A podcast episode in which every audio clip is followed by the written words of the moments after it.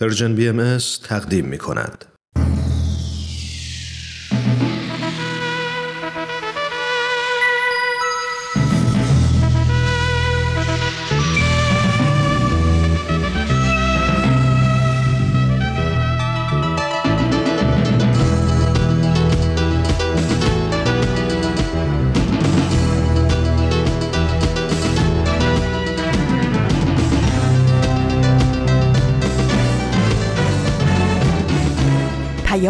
دوست. برنامه ای برای تفاهم و پیوند دلها.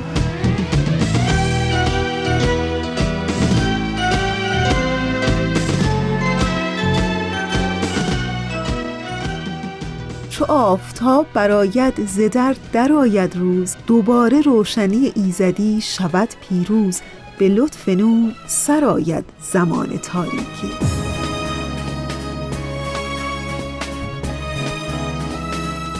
به پیام دوست یک شنبه ها از رسانه Persian BMS خیلی خوش آمدین. من فریال هستم و در روزهای آخر خرداد ماه در 29 خرداد سال 1401 خورشیدی مطابق با 19 ژوئن 2022 میلادی همراه با شما.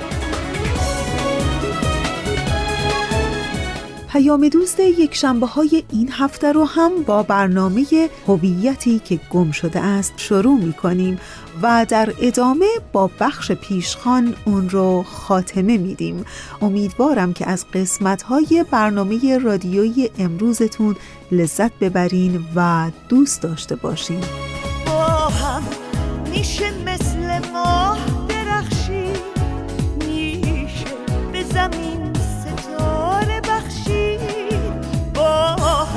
میشه تو روزای ابری. از گم شدن خوشید نترسید. با هم میشه آفتاب و صدا کرد. خاک و معتبر مثل طلا کرد. با هم میشه سنگ بی صدا رو با ناز ترانه آشنا پشت ما کوه نمی ترسیم نمی افتیم نمی بازیم این باز نمی میره تا وقتی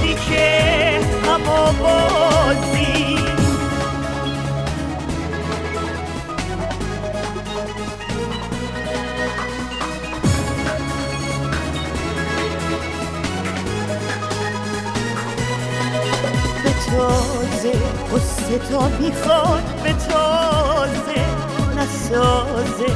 روزگار با ما نسازه. شب و روز دشمن دوباره بباره از در و دیوار بباره با هم پشت ما کوه. نمی ترسیم نمی افتیم نمی بازیم تا وقتی که اما بازی. و در همین ابتدای برنامه ازتون دعوت می‌کنم که به قسمت دیگری از برنامه هویتی که گم شده است گوش کنین. این برنامه کاری است از Persian BMS هدف اصلی پرژن بی ام ارائه اطلاعات صحیح و دقیق درباره اصول اعتقادی و باورهای آیین بهایی رفع سوء تفاهمات موجود در مورد این آیین و تحکیم پایه های مهر و دوستی میان ایرانیان و فارسی زبانان سراسر جهان است.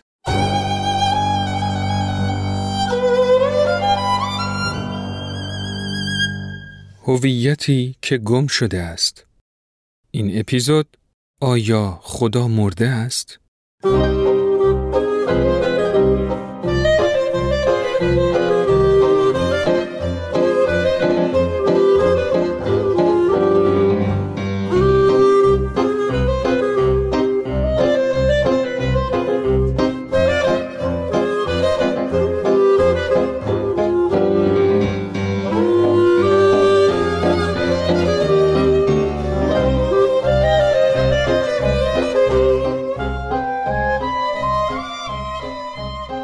میدانی؟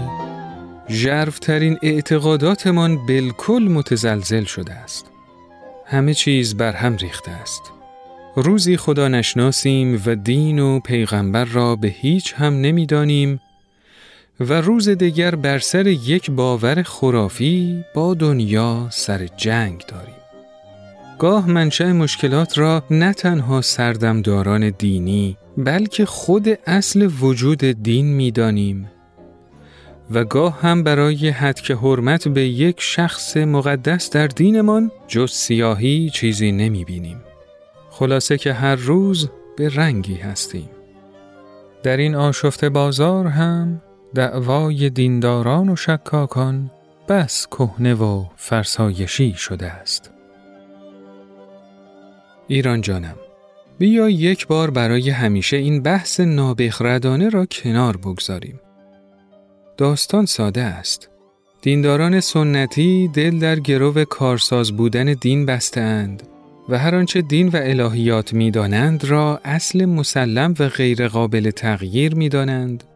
شکاکان هم وقتی آنچه را به عنوان الهیات و روحانیت به آنها عرضه می شود غیر علمی و با منطقی سست می یابند خط بطلان بر کارایی دین می کشند. آخر هیچ کدامشان ماهیت حقیقی دین را درک نکرده اند و چون ندیدند حقیقت ره افسانه زدند. تازه این دعوا در دیار ما بسی بغرنج تر است. در ممالک پیشرفته کنون سالیان درازی است که طرفین دعوا از حقوق یکسانی برخوردارند و شاید امیدی به پیدایش یک فهم مشترک و عمیق باشد.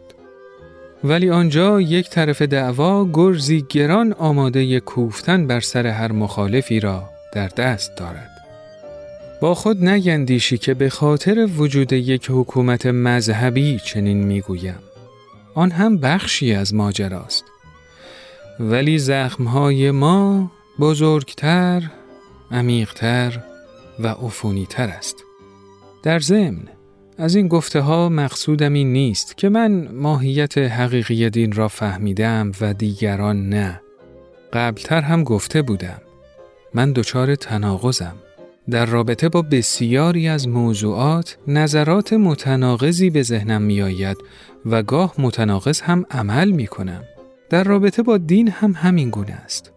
یک روز تحت تأثیر فلانی هستم و یک روز پیرو نظریات بهمانی.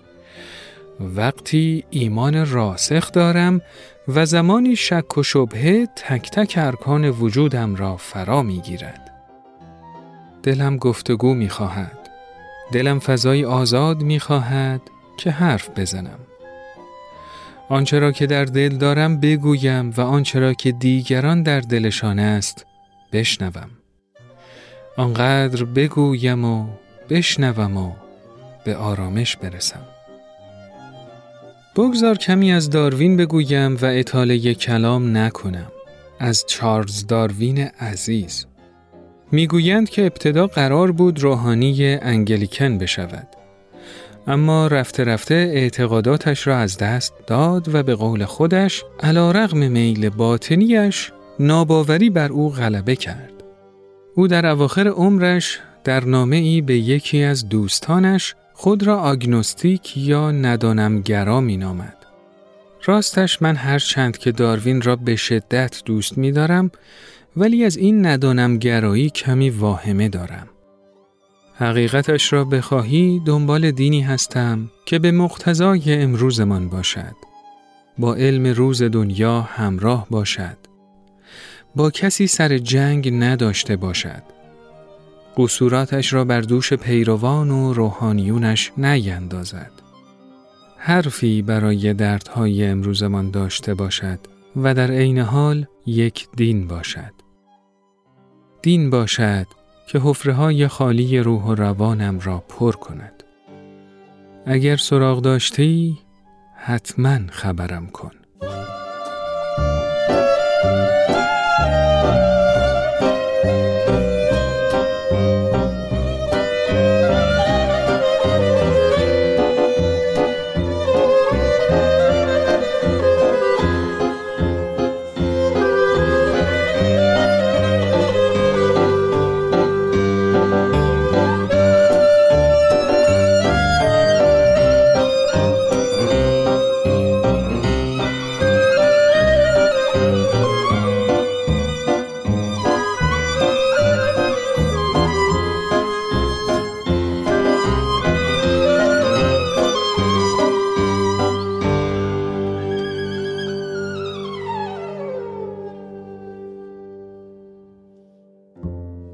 من سهیل مهاجری به همراه فرانک شبیریان از Persian BMS با شما هستیم.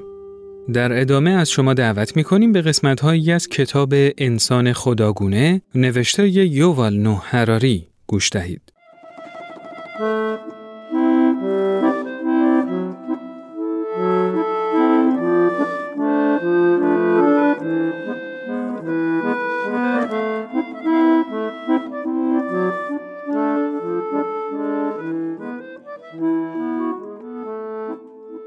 در نتیجه ظهور علم حداقل برخی اسطوره ها و ادیان را نیرومندتر از هر زمان دیگری خواهد کرد.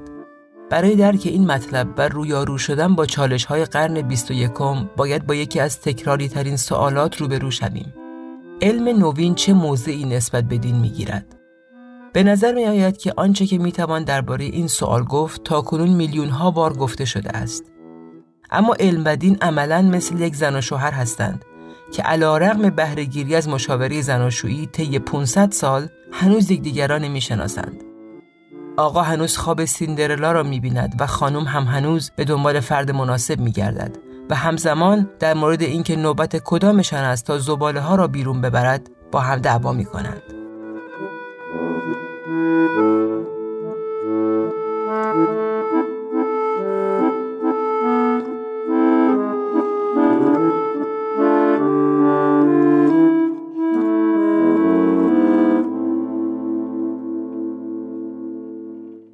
اکنون که درک بهتری از دین داریم می توانیم به بررسی رابطه میان دین و علم بازگردیم.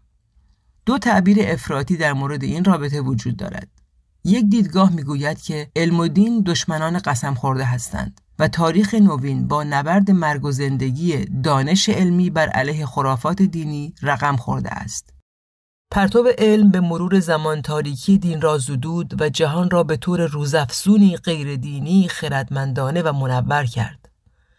اگرچه برخی کشفیات علمی قطعا جزمیت دینی را تضعیف کرد اما این اجتناب ناپذیر نبود. برای مثال جزم مسلمان این است که اسلام توسط پیامبر محمد در قرن هفتم عربی بنیاد نهاده شد و کثیری از شواهد علمی برای تایید آن وجود دارد. آنچه که مهمتر است این است که علم برای ایجاد مؤسسات انسانی باثبات همواره به کمک دین نیاز دارد. دانشمندان درباره چگونگی کارکرد جهان تحقیق می کنند اما هیچ روش علمی وجود ندارد تا نشان دهد که انسانها چگونه رفتار کنند. دانشمندان می‌گویند که انسان نمی‌تواند بدون اکسیژن زندگی کند. اما آیا درست است که جانیان را با خفگی ادام کرد؟ علم جوابی بر چنین سوالاتی ندارد. این تنها ادیان هستند که راهنمایی های لازم را می کنند.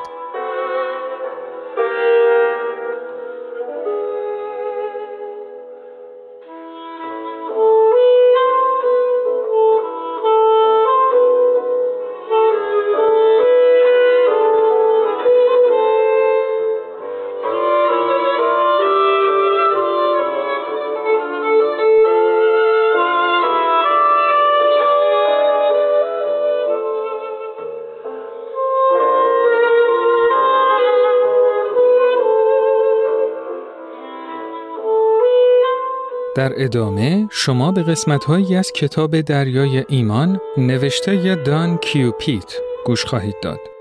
این کتاب رو حسن کامشاد به فارسی ترجمه کرده.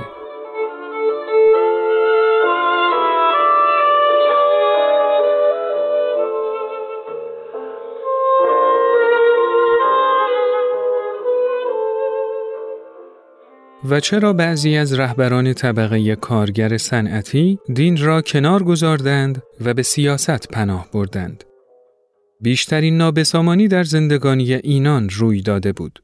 آنچنان که همه به صورت آوارگان در آمده بودند.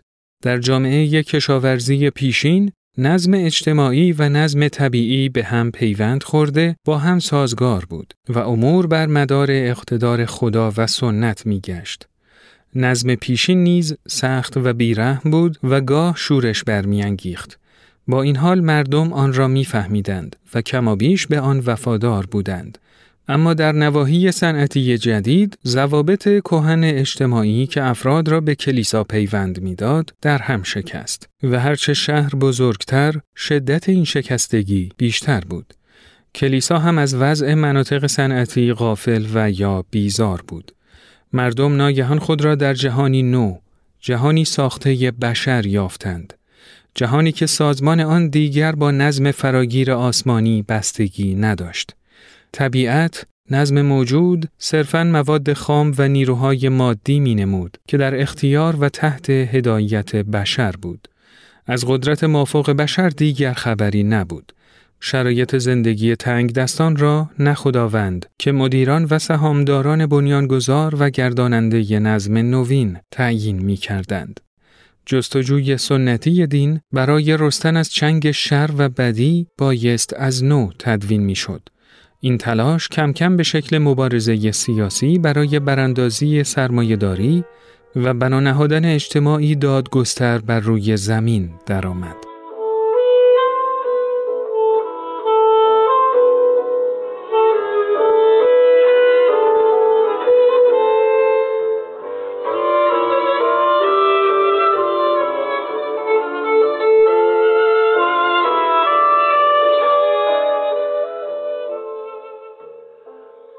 در قرن هفدهم دگراندیشان دست کم حق وجود پیدا کردند.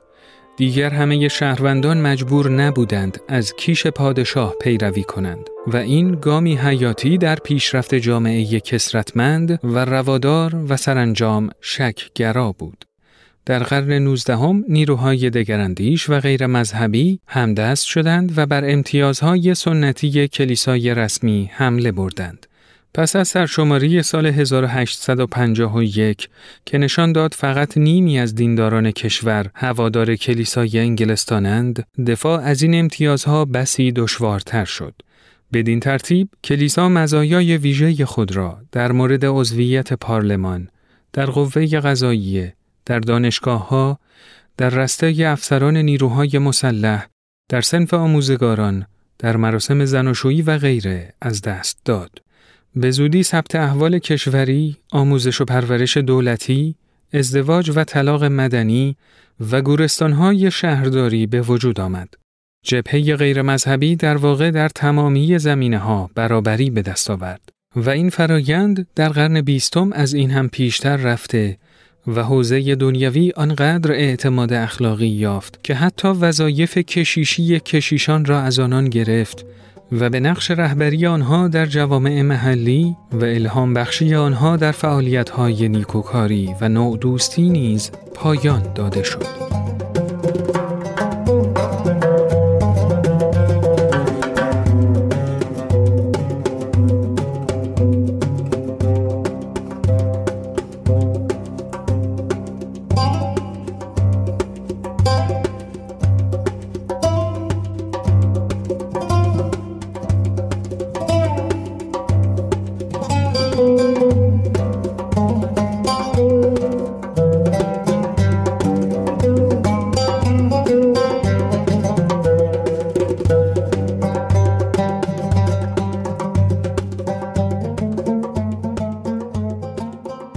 پایان این اپیزود از شما دعوت می کنیم که به قسمتی از بیانیه دین الهی یکیست از مرکز جهانی بهایی گوش دهید.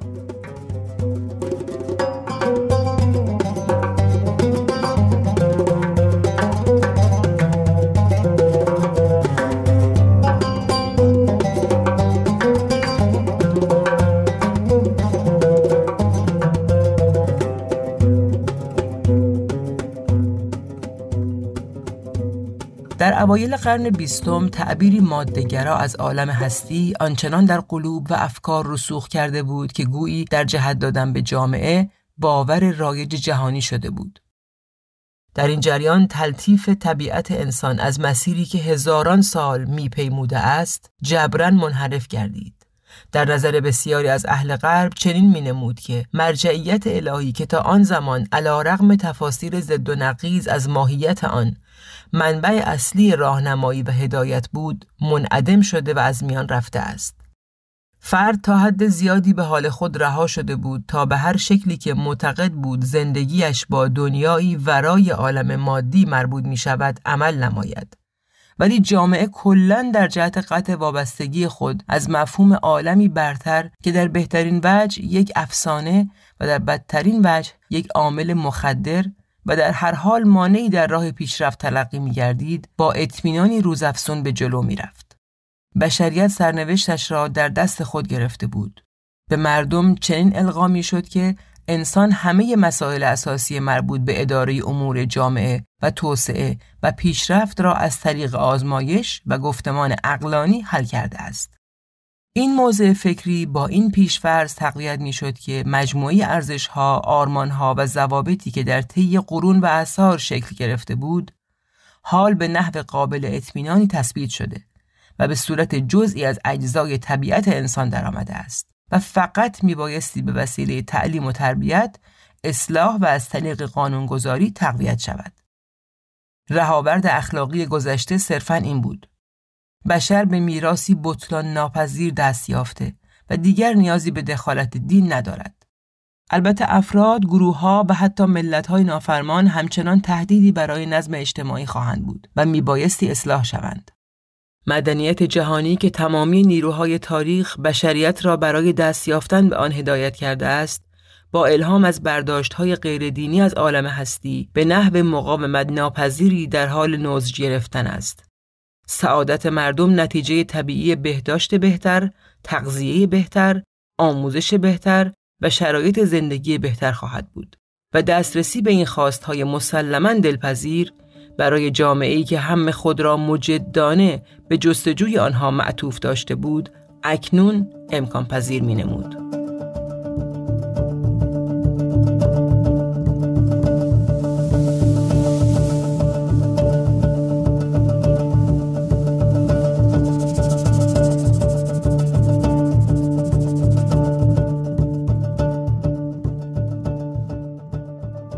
با نزدیک شدن پایان قرن بیستم احتمال تجدید حیات ناگهانی دین به عنوان یک موضوع حاد جهانی بسیار بعید می نمود.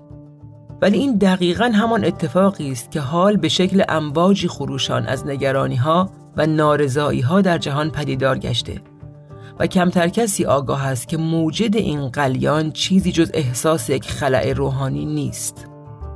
اختلافات دیرینه مذهبی که ظاهرا تدابیر صبورانه دیپلماسی را نمیپذیرد مجددا با شدت و حدت بی سابقه ای سر برافراشته است مزامین کتب مقدسه پدیده های معجزگون و معتقدات جزمی مذهبی که تا این اواخر به عنوان بقایای عصر جاهلیت کنار زده شده بود باز به صورتی جدی هرچند بدون هدف در رسانه های خبری معتبر مطرح می شود. در بسیاری از کشورهای جهان برای احراز مقام نامزدی و رسیدن به مناسب سیاسی اعتبارنامه مذهبی اهمیتی تازه و قاطع پیدا کرده است. جهانی که تصور می‌کرد با فرو ریختن دیوار برلین اصر صلح و سازش بین المللی فرا رسیده است اینک در میابد که در چنگال جنگ تمدنها که خصیصه بارز آن کینتوزی های آشتی ناپذیر مذهبی است گرفتار شده است. کتاب فروشی ها، دکه های فروش جراید، سایت های اینترنتی و کتابخانه ها در تلاشند تا اشتهای ظاهرا سیری ناپذیر توده مردم برای کسب اطلاعات درباره مطالب دینی و روحانی را اقنا نمایند. شاید معکدترین عامل این تغییر قبول توأم با اکراه این واقعیت است که هیچ نیروی نمی‌تواند در ایجاد انضباط شخصی و اعاده تعهد آدمی نسبت به رفتار اخلاقی جایگزین اعتقادات دینی گردد.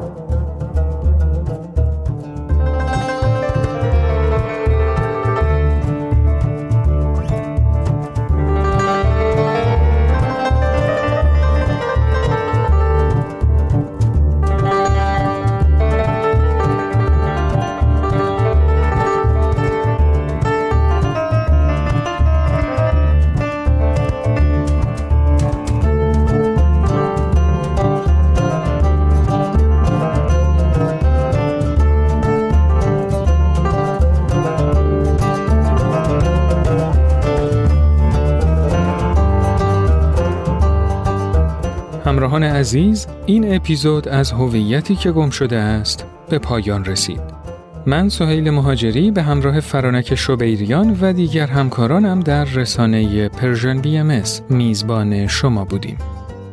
موسیقی به کار گرفته شده در این اپیزود از آلبوم رهگذر اثر Tony Overwater بود. تا اپیزود بعد خدا نگهدار.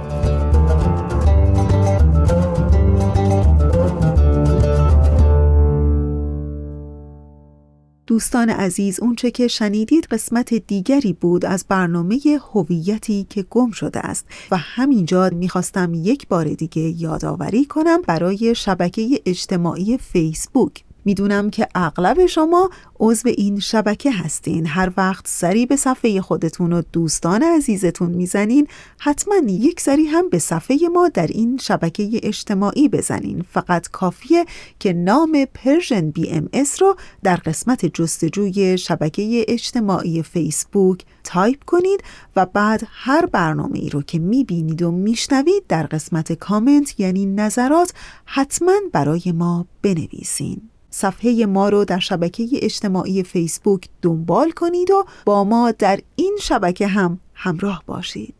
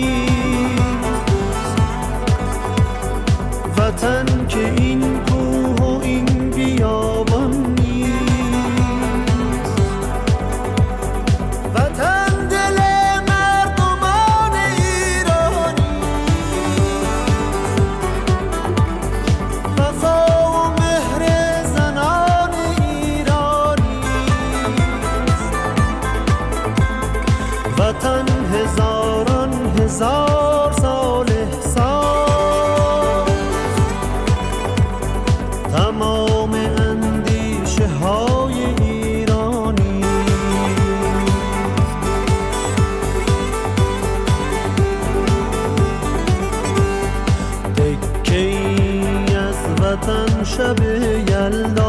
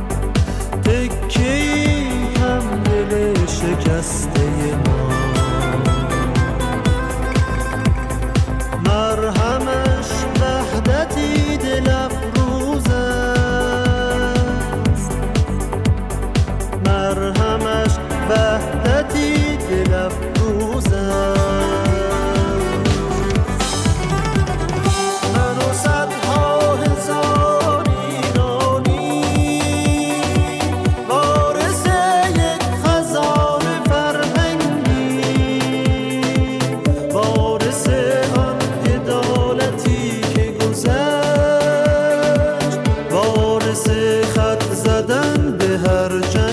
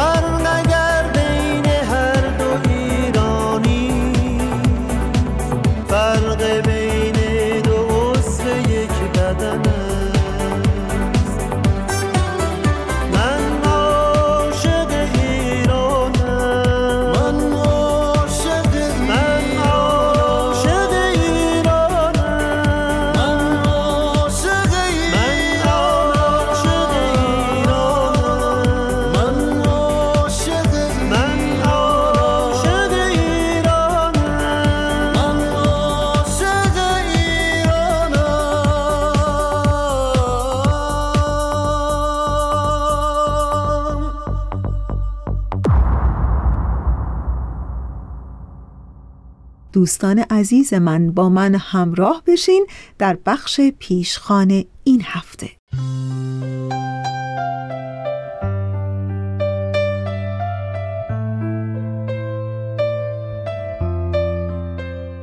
برای رسیدن به دنیای درون و گذر از روزمرگی ها تنها یک دریچه و دهلیز وجود دارد.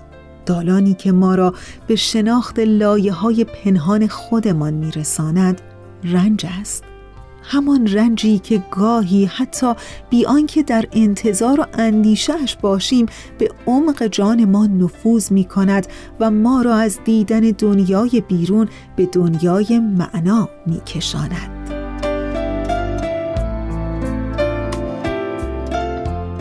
اونچه شنیدید مقدمه دلنوشته ای بود از لیندا برنجی زنی که بعد از ابتلا به چهار سرطان پی در پی همچنان نگاهش پر امید به زندگی و امید میبخشه. زنی که سعی داره تا از رنج و درد جسمیش پلی بسازه به دنیای دیگری از جنس روح و روان تا دنیا و اتفاقات ناخوشایندش رو از زاویه دیگری ببینه و زندگی رو با تمام رنج و درد و مصیبتش همچنان گذرگاهی حس کنه برای رشد کردن و بهتر زیستن. او در یکی از دلنوشته هاش در کانال اینستاگرامش رنج در زندگی رو این چنین به چالش کشیده.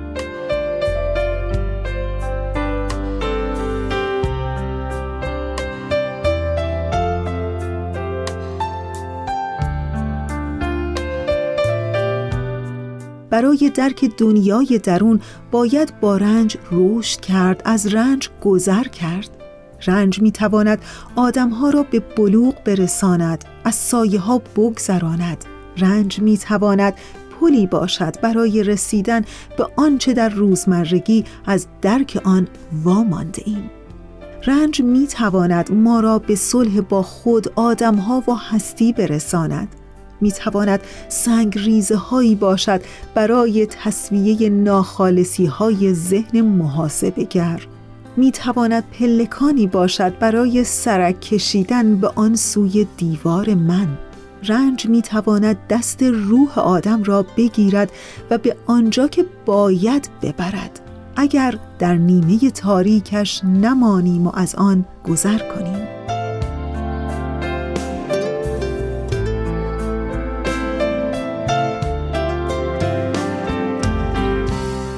گاهی وقتی حوصله درست و درمانی ندارم به خودم مهلت می دهم که آن حال و هوا بگذرد و شور زندگی باز در رکهایم بدود. یکی از دوستانم یادم داده آن روزها و شبهای بیتابی و بیقراری و کلافگی های ناشی از این درمان را روی پله آگاهی ایستم و ببینم پیام هستی در آن حال بد برایم چیست. وقتی حال و هوایم خوش نیست بیشتر به خودم پناه می‌برم و در این تنهایی عمیق در میابم که جز خودم هیچ کسی را ندارم. در میابم که نجات دهنده در آینه است و چاره ای جز این نیست که در تنهایی به خودم و ریشه های رنج هایم بپردازم تا گره های باز نشده زندگی را یکی یکی باز کنم و باز کردن آنهایی که در توانم نیست را به زمان خودش بسپارم.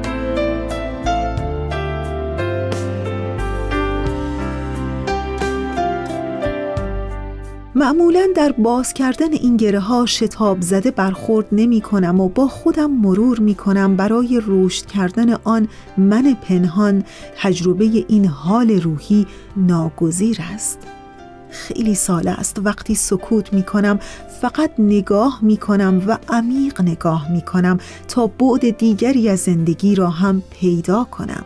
زندگی پر از فقدان و از دست دادن و دوری عزیزان سفر کرده و هزار و یک ماجرای دیگر است که در نهایت جز پذیرش و به صلح رسیدن با دنیا چاره ای جلوی راهمان نمی‌گذارد.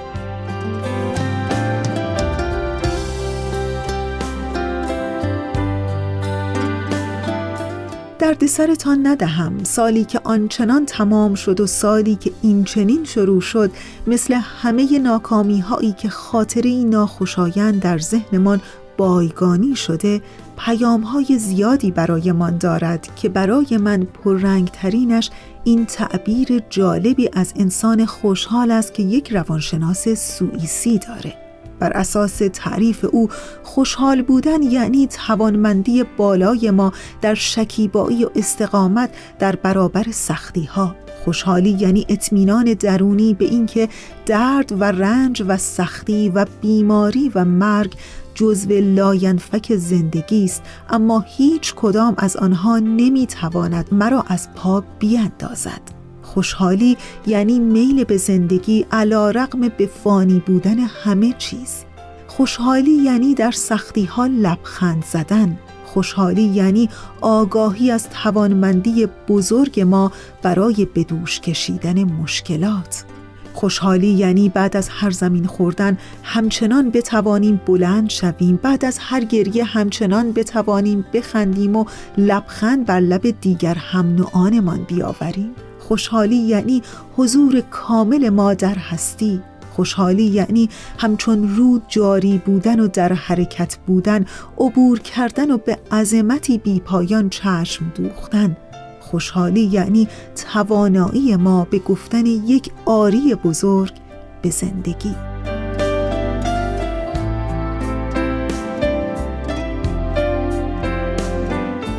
شخصا نگاه جناب کارل گوستاو یونگ این روانشناس سوئیسی در روانشناختی را بسیار دوست دارم و می ستایم مدت ها بود که دلم می‌خواست تعریف کارل گوستاو یونگ رو از حال خوب با دوستان خود در همین جا به اشتراک بگذارم و گذاشتم.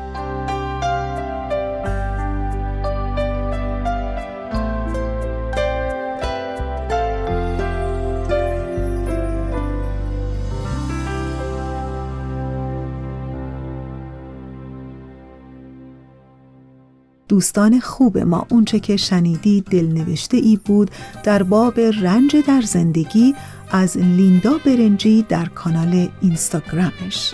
ما رو تا انتهای 45 دقیقه برنامه امروز همراهی کنیم یک رود و صد مسیر همین هست زندگی.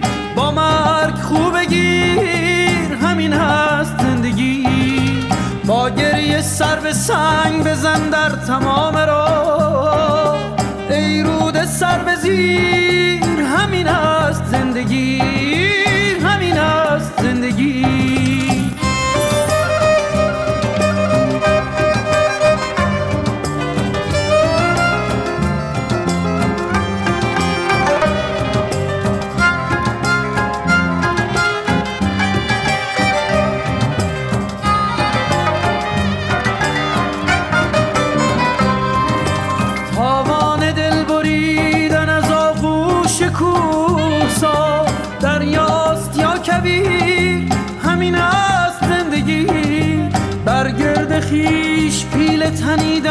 صد امید.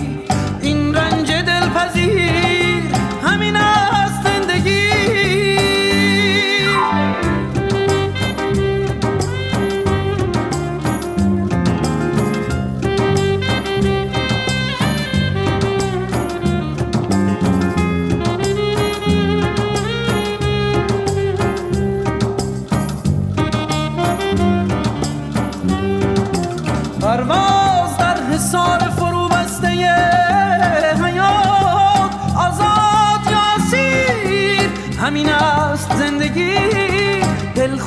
جمع کردن یک مشت آرزو این شادی حقیر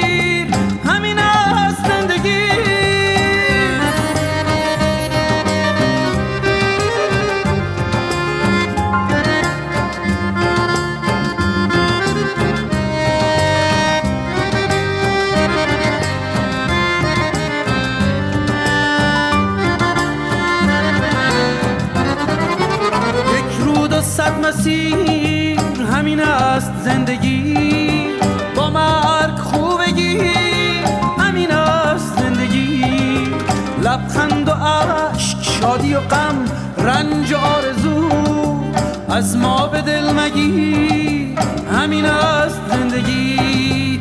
از ما به دل مگیر همین است زندگی.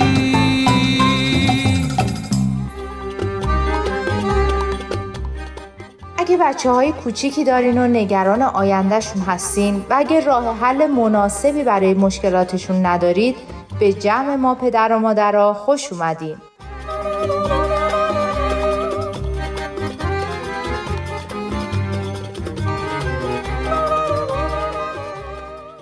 با ما این نمایش رادیویی رو دنبال کنین و ببینین بهشت قهرمان این داستان چطور با مشکلات و نگرانیاش روبرو میشه و آیا از پس اونا برمیاد؟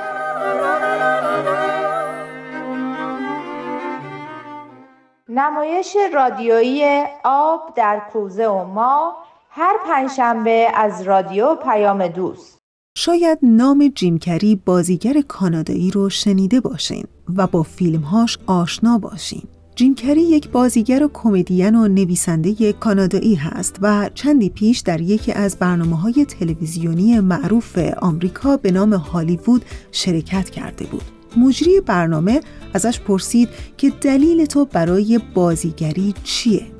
و جوابی که جیم کری این بازیگر و نویسنده کانادایی به مجری تلویزیون داد خیلی برام جالب بود که ترجمهش به فارسی اینه که من بازی می کنم چون از درون به تیکه های زیادی شکسته شدم و بازیگری این شانس رو به هم میده که اون تیکه ها رو به هم بچسبونم و درکشون کنم.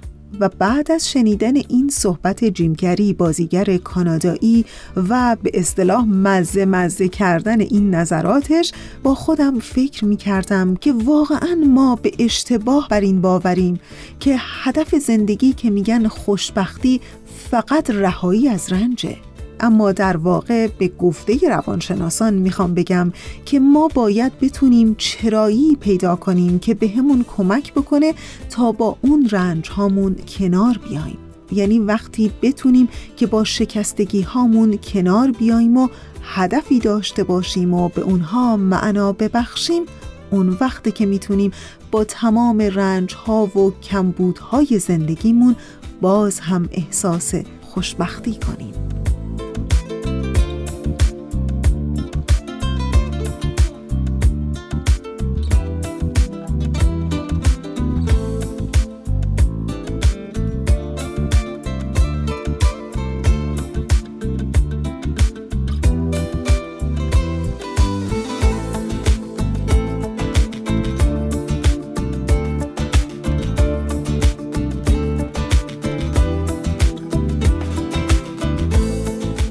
خب دیگه بله انتهای برنامه امروز است و تشکر همیشگی من از همکار عزیزم بهنام.